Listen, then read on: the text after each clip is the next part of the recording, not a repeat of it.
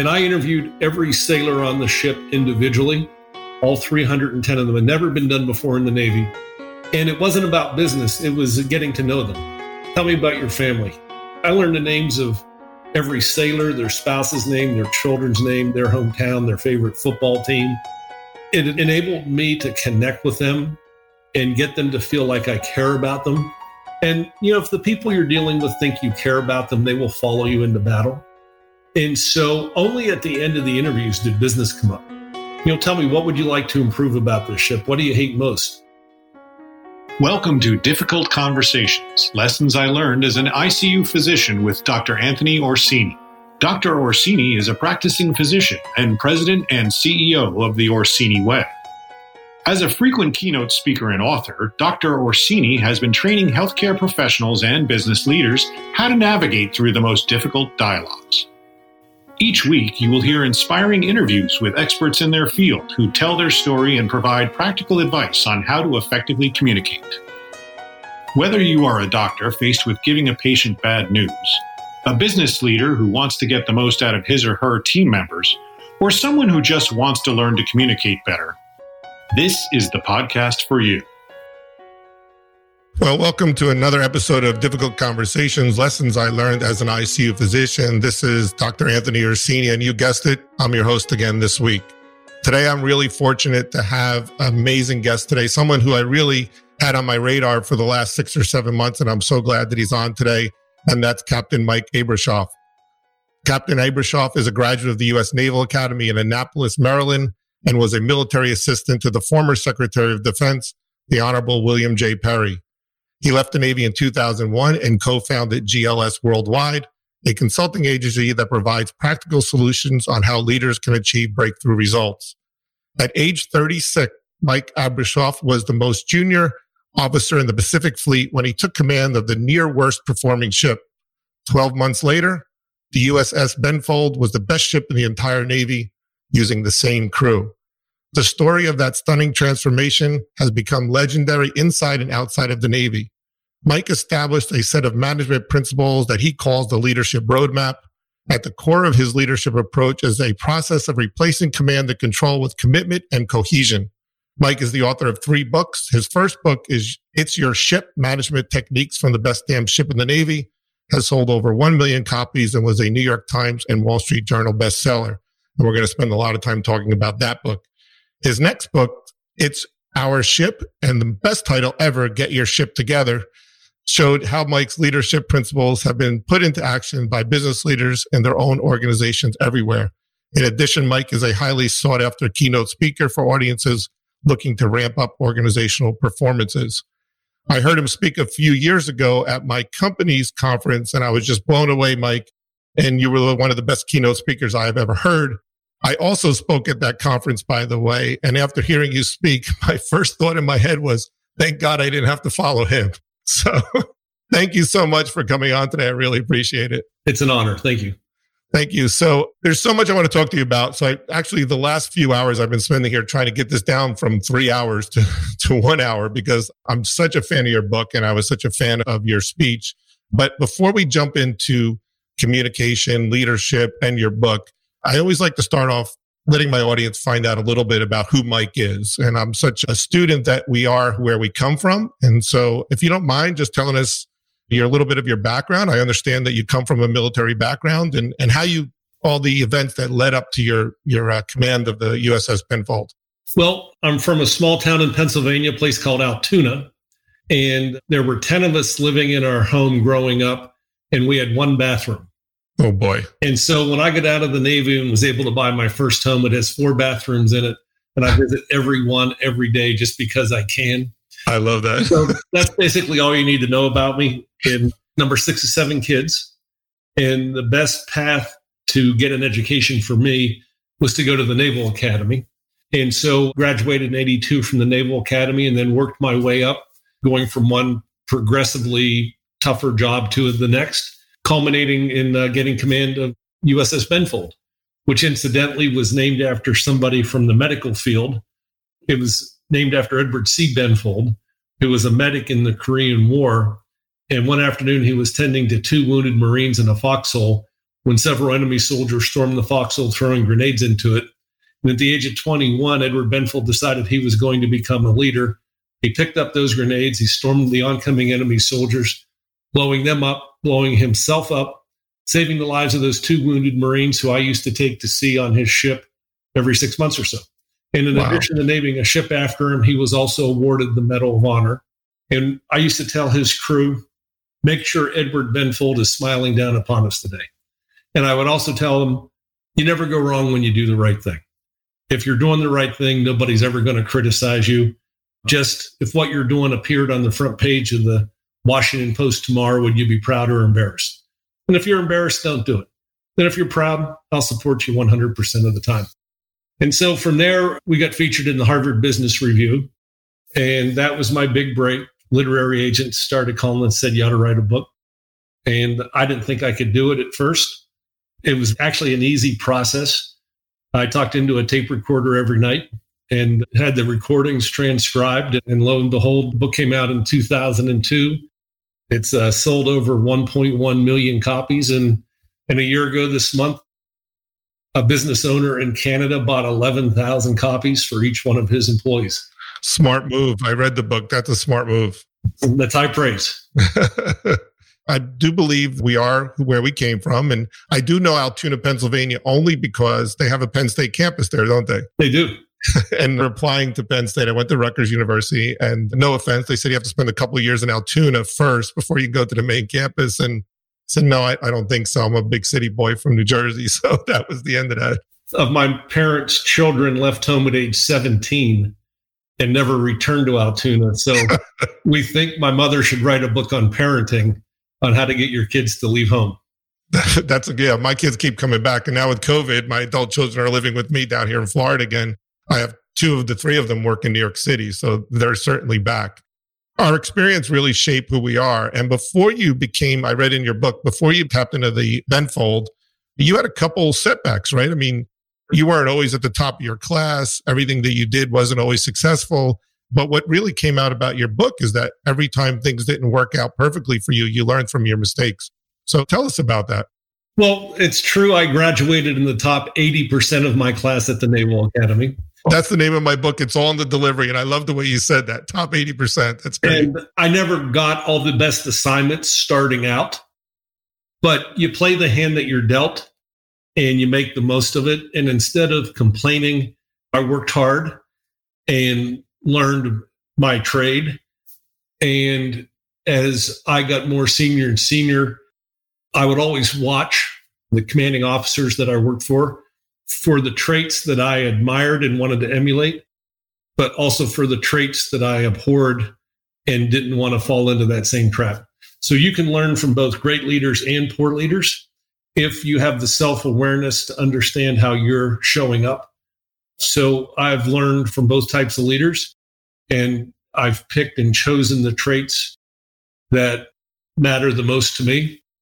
And prior to getting command of the ship, I was selected to be the number two assistant to the Secretary of Defense. His name was William Perry. And it's interesting. He's the best leader I've ever worked for or seen in action. And it wasn't because he was charismatic, it's because he led with a sense of humility. And it really appealed to me. I would, would eventually come to call his leadership style excellence without arrogance. And it didn't matter who you were. You could be a janitor in the halls of the Pentagon, or you could be the chairman of the Joint Chiefs of Staff. Every interaction with him, he made it seem like you were the most important person on the planet. And I would watch people and how they would respond to that. And they became more loyal and dedicated and committed to him. So, this concept of excellence without arrogance is something that I've tried to take with me and, and emulate myself. And I believe my crew responded to it. And also, I believe the audiences that I've spoken to over the last 20 years appreciate that humility as opposed to, I'm a leadership expert. I know it all. I'm here to tell you what to do. No, it's a journey and you live and learn and you get better because none of us is a perfect leader and none of us is a born leader. So it's all about having the self awareness to understand but yeah, we're pretty good, but we're, we're not perfect. And life is a journey and we need to continue to improve each and every day. I've always said when I give my lectures and we talk about we as a society often look at the people who fail and we give them a hard time who are not doing well. And what we should be doing is, is exactly what you talked about just now is we should be saying, there's a person who has succeeded. I want to figure out why William Perry succeeded to where he was. What made him the best leader? And if we spend more time watching the people who are good at what they do, we can learn so much more from that. So that's a great point. The other point I'll draw parallel to what I do in medicine and, and teaching physicians how to build trust with their patients. And I talk about frequently in my book being a genuine person. And by being a genuine person, you're building trust. And in many ways, the reason why I do this podcast is that physician to patient is kind of like a leadership role in that we'll talk about it later, but trust is the most important thing when you're being a leader. And we know that when patients don't trust their physician, they are less likely to take their medications. They're less likely to follow up with their care and they're more likely to sue or never come back. And so I think it's really important that you are a genuine person. And that seems to be what you're saying right now about Dr. Perry, right? So sometimes we perform the way we think the organization wants us to perform. And there is always this when you're a captain of a ship, this is what you need to do. You need to, you know, tell people what to do. You need to be decisive, bark orders. And what you get is people who are performing the way they think others expect them to be instead of being their genuine self. And I give people the credit to know a fraud when they see one. And if you're trying to be somebody you're not, the people will see right through that. Be your genuine and authentic self, as you say. And that's who people want to surround themselves with. It looks fake, right? So, and I tell physicians that all the time. If you walk into a room and there's a patient waiting for you and you say, you know, I teach them, let's talk about just for one minute something that's not medical. Let's not walk in and immediately get down to business. Let's talk about the Yankees or what happened to me today or how are you doing? And I noticed in your book that you did that with your sailors a lot. Sometimes you, you bent the rules, you did the movies and you did stuff for morale that made you really, they respected you. And sometimes I think that leaders think that if you're not rigid, you're not going to get respect. And I think it's the opposite way, isn't it? I firmly believe it's the opposite way. And I interviewed every sailor on the ship individually. All 310 of them had never been done before in the Navy. And it wasn't about business, it was getting to know them. Tell me about your family. I learned the names of every sailor, their spouse's name, their children's name, their hometown, their favorite football team. It enabled me to connect with them and get them to feel like I care about them and, you know, if the people you're dealing with think you care about them, they will follow you into battle. And so only at the end of the interviews did business come up. Tell me, what would you like to improve about this ship? What do you hate most? And so the first part was about establishing that connection and engagement and make them feel like you care about them. And only then would I talk about the business side of it. And by that time, you have them, you know, and then they'll open up and they'll give you ideas. They'll start taking greater ownership, greater accountability. But I can't order that from the beginning of an interview. You've got to lay the groundwork. And we've now been in COVID crisis since last March. Everybody's doing online calls. Whenever I do any calls with any of my people, first we talk about family, what's going on. And everybody in this country has been impacted. And to be honest, there are days when I'm depressed like, why even get out of bed this morning? And so, if we're depressed because of this, it's only natural that the people we're dealing with may be down as well. They may have lost a loved one. They may have somebody who's hurting physically as a result of COVID. And so, if you go right to business, you won't understand the personal drama that everybody in this country is going through right now. And by talking about it in advance, it gives you some context so that you can better design how you're going to communicate with them and connect with them. So it's all about the personal touch and caring. Now, be your genuine, authentic self. If you don't care, then don't ask. Some people don't care. And, you know, if you try to act like you love them and you don't, they're going to be suspicious of you. But if you genuinely care, take the time to talk to them about it. And it's also going to help you when you're trying to run that ship or that company. I'm a Rutgers University graduate and to Rutgers University in the early 80s. was very difficult uh, from the athletic point of view. They were horrible in football. They're horrible in basketball. They were good in women's basketball. It's not much better now, but it is a little better. But my point is, in the 80s, I decided I needed to adopt another team just to root for. So I got very interested in Duke basketball. And I've become a big Coach K fan, Coach Krzyzewski fan. I've read every one of his leadership books.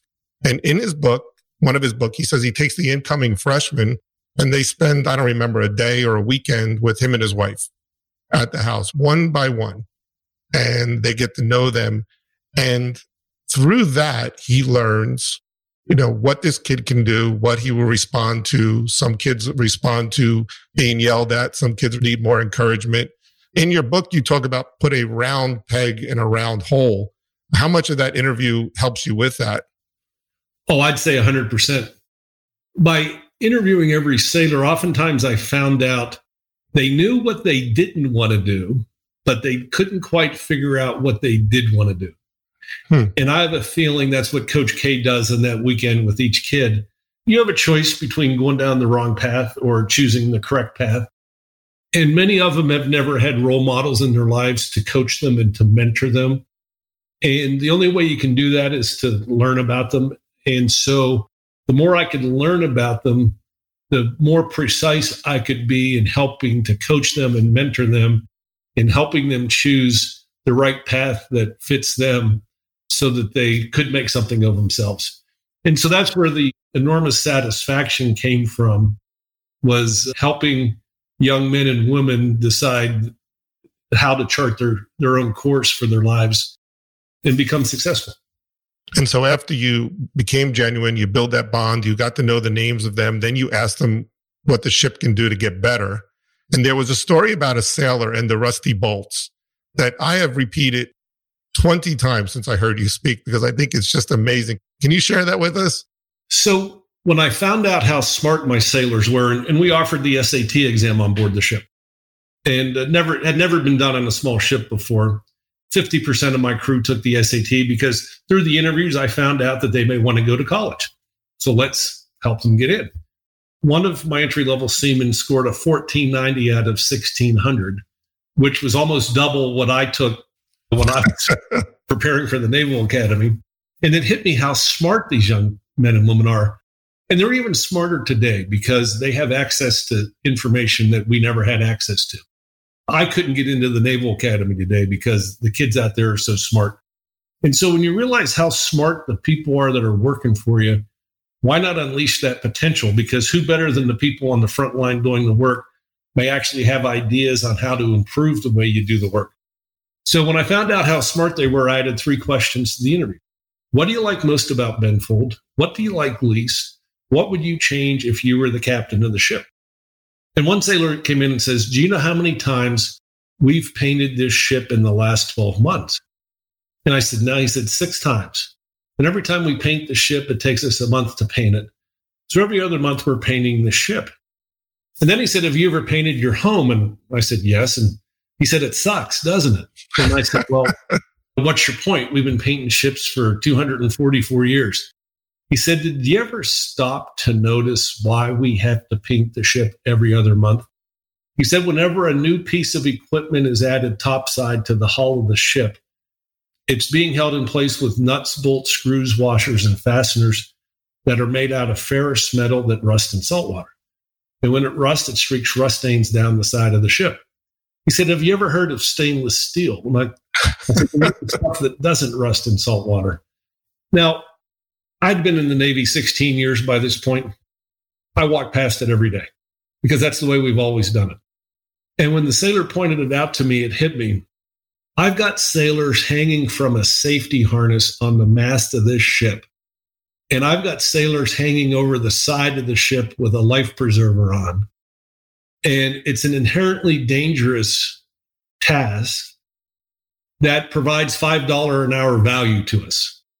And so, why not get out of the lines of work that we've been doing for forever so that we would have the time of the day to do higher value work? So, we scoured the globe looking for the right materials to change this stuff out with, spent about $25,000, changed out everything we could, painted the ship. We did not have to paint the ship again for the next 10 months. And some people from Washington came out to inspect the ship. And they were amazed that it looked like a brand new ship. It looked newer than most new ships coming out of the shipyard. And so they start doing investigations at a Navy wide level. And the people who procure this equipment in Washington never took into account the man hours that the sailors have to spend maintaining this equipment. Total cost of ownership wasn't part of their criteria. Lowest bid was. Well, if you go for the lowest bid and then I have to spend all these man hours doing $5 an hour work, we're not working together. So now, whenever a new piece of equipment is bought, the total cost of ownership has to be addressed so that we're not putting undue burdens on the sailors out on the ships who have better things to be doing, like figuring out how to defend ourselves better. So that all that came from a 21 year old who was free to challenge. Why are we painting the ship every other month? That's an incredible story. After I heard you tell that story, I'm no exaggerating. I must have told 10 or 20 people. I heard this guy speak, and here's the story of this first class seaman or whatever he was, who basically changed the Navy with something that is basically common sense. that it's just, it's a great story. It really is. Let's move on. So you come onto the Benfold and you tell the story of how the former captain left and he didn't leave under the best circumstances. In fact, there was some disrespect paid to him as he left that must have, have scared you as like, what am I getting myself into? But you also mentioned that one of the issues was that he was an extremely smart guy who micromanaged. Can you tell me more about that? My predecessor was absolutely brilliant nuclear trained engineer, maybe the best nuclear trained engineer in the Navy. And when he left, as his departure was announced on the public address system, my crew stood and cheered at the fact that he was leaving. And to my knowledge, it had never happened before in the history of the Navy.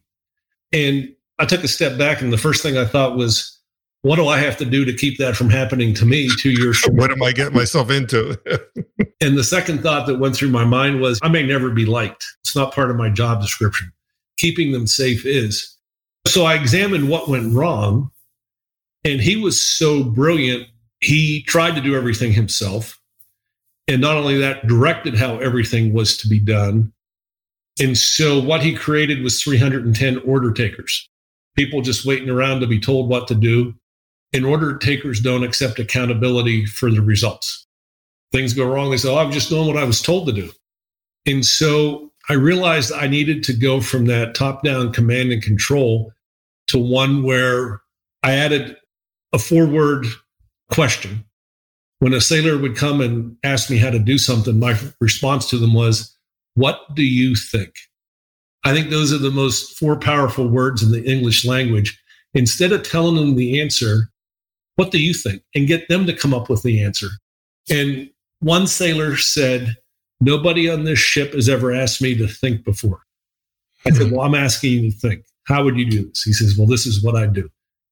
I said, Do it. He turned in flawless performance. And he lifted burdens off my shoulders. If if I know he's out doing a good job on something, I don't need to go micromanage him. And so that gives me time in the day to go do something more important, like figure out how to defend ourselves better. And so to your micromanager listeners out there, I say it's time to change. And the way to start is those four words What do you think? Yeah, I think it was Steve Jobs that said it, it doesn't make sense to hire smart people and tell them what to do. And I've had a few leadership roles in my past and present, and I've had some fantastic bosses, bosses that I would walk through fire for, and other bosses who were nice people, really smart, but just would never allow anyone else to develop themselves. One of the theories is that is a self confidence thing, that it takes a lot more confidence to, to let your people run. I know that I found when I was training as a physician, there were some of my senior physicians who used to say to me, this is how you have to do it. You have to use this exact dose. You have to use this exact medicine. But the real smart ones, the ones that I looked over said, Tony, there's three or four different right ways of doing it and one wrong way. Don't pick the wrong way. So you think that's a self confidence issue? Absolutely. Okay. and and I was full of insecurity as well. Like, am I doing the right thing? But I never went wrong when I trusted my sailors. And so I had to get over my own self confidence. And once they started delivering results, I became more confident as a leader, knowing that this was the, the right way to do things. And the other temptation I would advise your listeners to avoid sailors would come to me with a solution. And it may not have been the way that I would have done it, but if it could get the results, I would always say, do it your way. Just like you said, just don't pick the wrong solution. There are three or four ways to do it. It doesn't have to be the way that I would have done it, but do it and let's see what happens. And what I found out was sometimes the way I would have told them to do it was better. More times than I cared to admit, the way that they chose to do it was better than the way I would have told them how to do it. And so that's the only way people learn is through experience and giving them the opportunity to make a decision and then go back and look at it and say, was it the right decision or is there a better decision? And constantly learning and improving. And when you micromanage, you're really lowering the bar, aren't you? As opposed to raising the bar and say, this is what I'm expecting you to do. And I trust you to do it. I think that makes people really rise to the occasion, don't you think? So when I worked for the Secretary of Defense, I was a number two assistant. And honestly, I was a glorified gopher. My job was to push paper. And the senior military assistant is a three star. Colin Powell had the job. John Kelly had the job. It's our most important three star job. And once the general started to trust me, he started delegating more and more of his responsibility to me. He put me in charge of the SecDef security detail, the trip planning team, the communications team.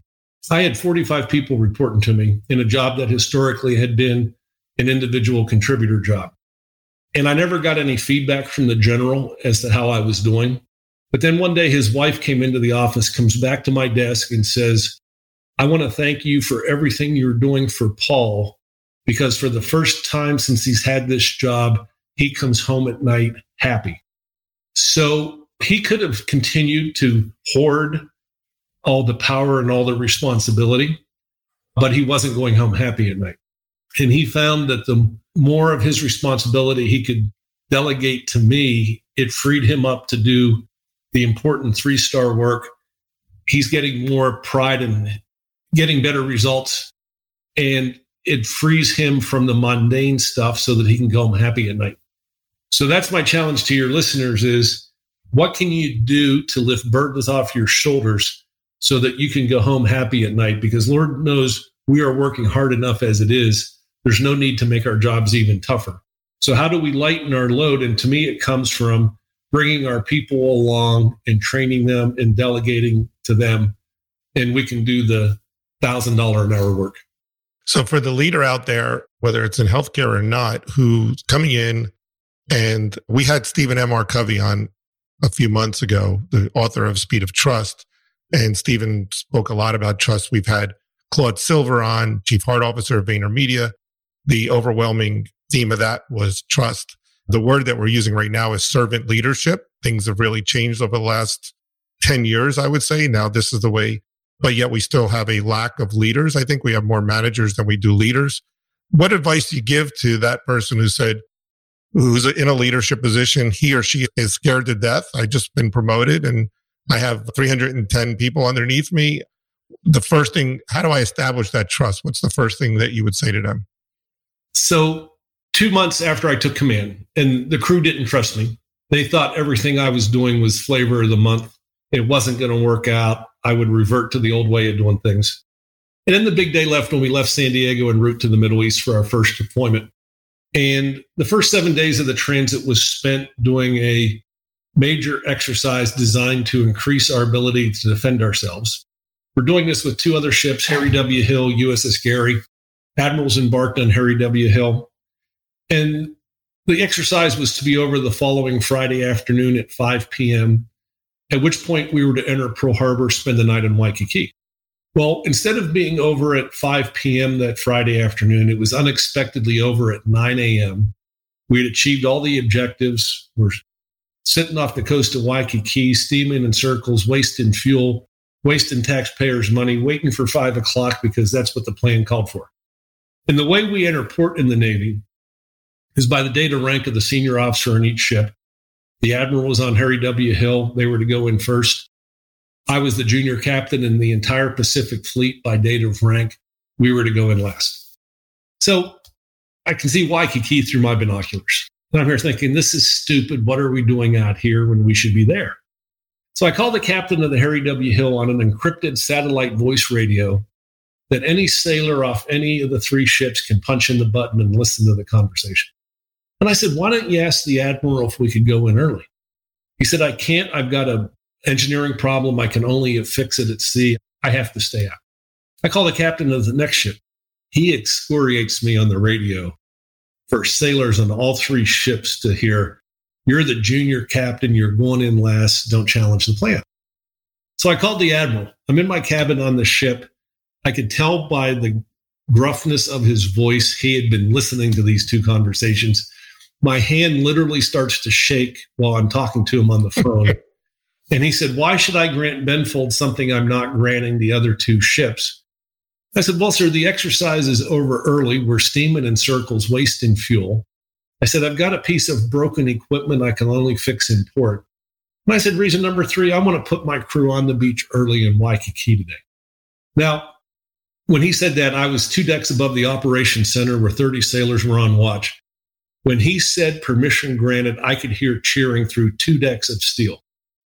now, we have four engines on a Arleigh Burke class destroyer, and our normal configuration is only to steam on one engine because that's our most fuel efficient. You can do up to 18 knots on one engine. And unless it's an emergency, everywhere we go, we're allocated one engine. But you can do 24 knots on two engines and use twice the amount of fuel. You can do 27 knots on three engines, and you can do 31 knots on four engines. When the Admiral said permission granted, I put all four engines online, came up to full power. When an Arleigh Burke class destroyer is at full power, it's a thing of magnificent beauty. It kicks up a rooster tail of water that's two stories high Wow. Whole ship vibrates from the power. And we scream into Pearl Harbor at full speed, tied up at 1015, off the ship at 1045 on our way to Waikiki. Never did save taxpayers one drop of fuel that day. Next day, we get underway to continue our transit to the Middle East. And the first sailor comes up for his interview. And he says, You know, Captain, it seems to us, the crew, that you don't care if you ever get promoted again. And I said, Where on earth did you get that from? He said, What you did for us yesterday, you had nothing to gain. You did it for us. We want you to know we got your back. And to me, is trust is when you have your people's back and they have your back. For us, there was this magical moment. But trust is like a bank account. And you got to make deposits each and every day. And after, you know, a while of making a deposit every day, you have a, a nice sum in your account. And that's what trust is by demonstrating that you're going to do the right thing, that your people can count on you to do the right thing. And if they have that sense, they will have your back. And it's the same with your patients and it's the same with your customers, but you can't order it. You have to earn it. And you need to know your people are watching you every day and if there's a disconnect between what you say and what you do, then that will erode the trust that you're trying to build up. And it, it really is a difference between good leadership and bad leadership. but also affects the bottom line. So you talk in your book about employee turnover, or in your case, Navy turnover, and how many people re up. I think if you look at, at surveys, it'll tell you that most employees leave because they don't like their manager. It's not about money. And yet, I think when you took over, there was a big turnover on the ship. And then you had, I want to say 100% retention. So the quarter before I took command, our retention rate was 8%, meaning we were retaining 8% of the sailors eligible to reenlist. And in my last year, our retention rate was almost 100%. We had the highest retention of any ship in the Navy. And when I first got there, retention was our burning issue and the Navy couldn't generate replacements as fast as we were losing them. And so I had a sailor getting out of the Navy the next day. I call him up to my cabin. And by this time, his mind's already made up. And I said, Why are you getting out? He said, Captain, nobody ever asked me to stay. And I started thinking, sometimes we overthink this. Maybe if I just ask them to stay, they'll stay. And so I implemented a program nine months prior to any sailor's contract end date. That sailor would come up to my cabin for another interview, and I would ask them, Are they thinking about staying in or are they going to get out? And if they're thinking about getting out, what is it that I can do to help you change your mind? And here's where I heard, gee, if you get me this training or this education, I'll stay. If you put me in this different job, I'll stay. My family's on the East Coast. If you transfer me back to the East Coast, I'll reenlist. And so if you give me nine months to solve a problem, I can generally do it. If you give me a day to solve a personnel problem where they've already decided to get out, I can't do that. So it was about putting in a disciplined process to find out what's on sailors' minds and what would get them to stay and keep them interested, and then delivering. I didn't have a 100% goal. It was one sailor at a time. And then over a period of a year, it's like, wow, we haven't lost anybody. So it's just having a disciplined process to get people to know you want them to stay and then see what you can do to, to keep them. Because what does it take to train a doctor and how much money? Or a nurse? Nurses, most hospitals have a tremendous nursing turnover. Think about how much money is spent on their training and how many opportunities they have. And I've known nurses who will stay at a certain hospital and make less money, but stay because they get treated with respect and they know they're appreciated. You know what? Those physicians have a direct impact on that. And it doesn't cost a dime. It just costs some self awareness and giving a nurse a pat on the back or not demeaning him or her. And it's not rocket science, but yet so many people don't do it because they don't have the confidence in themselves to make a difference. It really underlines the importance of communication. As your first sailor said to you, no one ever asked me to stay. And people want to know that they're valued. And if they're valued, they're going to be loyal. We are having a healthcare crisis right now, and that because of the bureaucracy of healthcare right now, there's more doctors and nurses working for hospitals instead of doctors being in private practice. And the thriving hospitals value their doctors and nurses. But there are many hospitals right now where saying, listen, I know you have 20 years experience as a nurse, but if you leave, don't let the door hit you on the way out. I got six graduate nurses. And by the way, they're $10,000 a year cheaper because they're just starting out. And what are we doing? In the end, we're wasting money. And in the end, who suffers? The patient.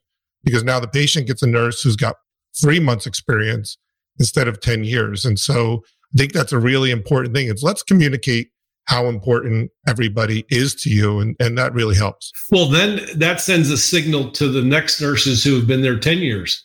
Boy, if this is how you get treated after 20, why should I hang around? So everybody watches what happens to everybody else. Communication is a return on investment. So I know we're running out of time. I want to talk about just get some more great advice from you about communication. I am sure that being in the Navy all those years, you have had many difficult conversations. I want to talk about two types. Can you give us some advice to people who have to have a difficult conversation with their boss? Maybe you don't agree with the boss. Maybe you need to, must be even harder in the Navy, but you want to say to your boss, Hey, I disagree with what's going on. I'd like to do it this way. Can you give us some really good advice on how to start that conversation? Well, you have to choose wisely the time when you make that appeal. If your boss is under a lot of pressure and frazzled and is under pressure, that's not the time to do it. I would always do it late in the day, especially with the general in the Secretary of Defense's office. I never challenged him in the heat of the battle. I never did it publicly. So if you're doing it publicly with other people listening, it's not a good idea.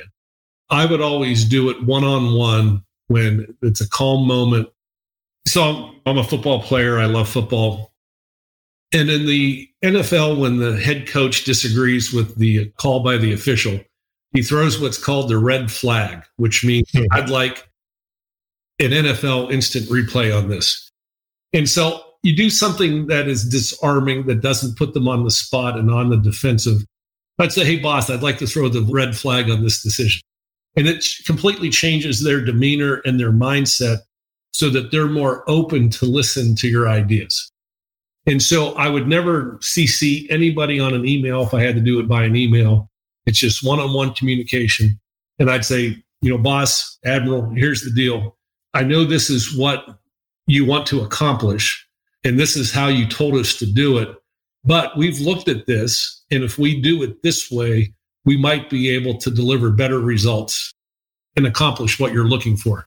So when I'm challenging a decision, you don't put the person on the defensive and you don't challenge them in public. And you also give a solution instead of dropping another problem on your boss's doorstep. Provide the solution, and then you have a greater chance of being able to do it your way. And so I bet you I won 90% of my NFL instant replay. and if I lost, I saluted and I said, You have my 100% support. But uh, the key is the timing and not to put your boss on the defensive and embarrass them in front of others. As I say, it's the name of my book, but as I say 10 times a day, it's all in the delivery. And so if you went to your boss and said, Hey, I disagree with you, that kind of gets their back up, right? And now they're ready for a fight. But I love that. Can I throw a red flag? It's almost kind of funny and makes light of everything. And then you can have a nice conversation. Their response would be to laugh and shake their head. I mean, yeah. That's better than to get their claws out and want to dig into you laugh, shake your head. Okay, Abrashoff, what do you want? I love that. I think I'm going to steal that from you. And I think a lot of people out there are going to steal that also. And then finally, you've had to have had difficult conversations in your life that you've run with either your sailors or etc. I always finish the podcast with the same question. What is the most difficult conversation you have ever had to have? Or what type of conversation do you think is the most difficult that you've had to learn to navigate? So the problem in organizations is not everybody is going to get with the program. I call them cave dwellers, citizens against virtually everything. I love that. And no matter what you're for, they're against. And I bet you one or 2% of the crew on Benfold were, they were disgusted. They just couldn't wait to get out. They couldn't wait for their contract to be up. And nothing I was ever going to do or try to connect with them was going to make any difference. But they got a different interview with me. It was a cave dweller interview. And you never let this interview become emotional or confrontational. William Perry called it iron logic.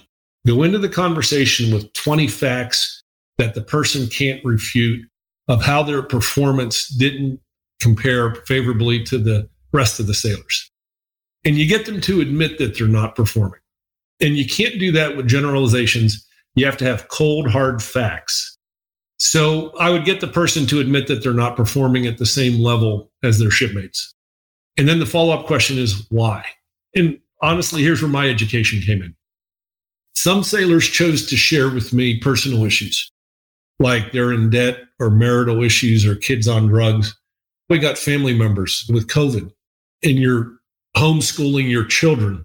I mean, these are problems that we've never had to face before but our people are now facing. So they're, they become impediments that we have to deal with. And so if you understand it, then you can help them. And if a sailor chose to share with me a personal issue, you know what? I'm a compassionate and humane person. I'll help you if I can. I'll give you some time to address it. And hopefully you'll be back in a couple months ready to go. If a person didn't have the training, I'll get you the training. But if a cave dweller was a cave dweller because they just didn't want to be there, I put them on a six month program. They got to come see me once a month for six months. And if they made no effort to improve, I separated them from the Navy. And I had to get rid of five sailors this way. I hated every time. And I got no sleep the night before getting rid of the first sailor.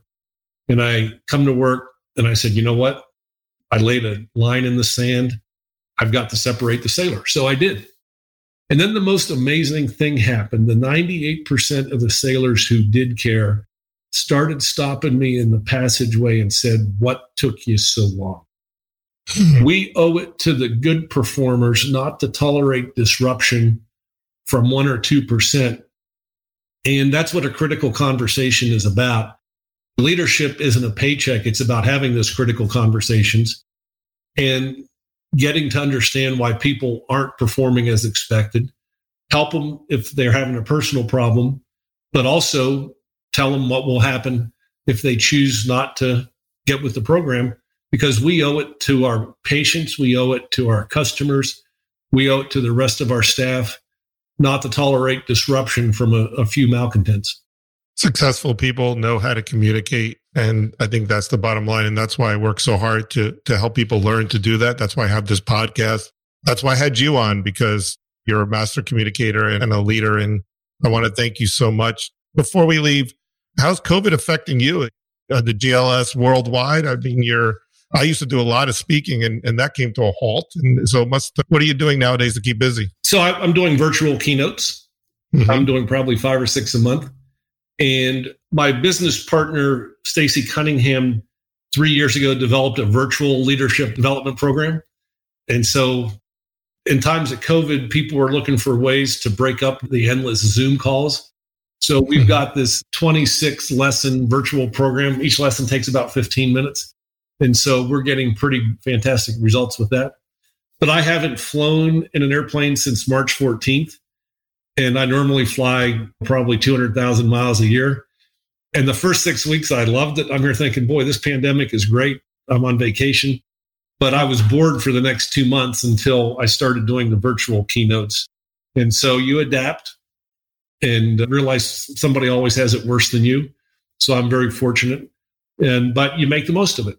And I, I set up a studio in my basement where I do my virtual keynotes from and continue pushing the consulting side and also taking some time for myself and, and just thinking about what the future holds and how I'm going to position myself and how I can be of value to clients because of the challenges they're facing with COVID as well.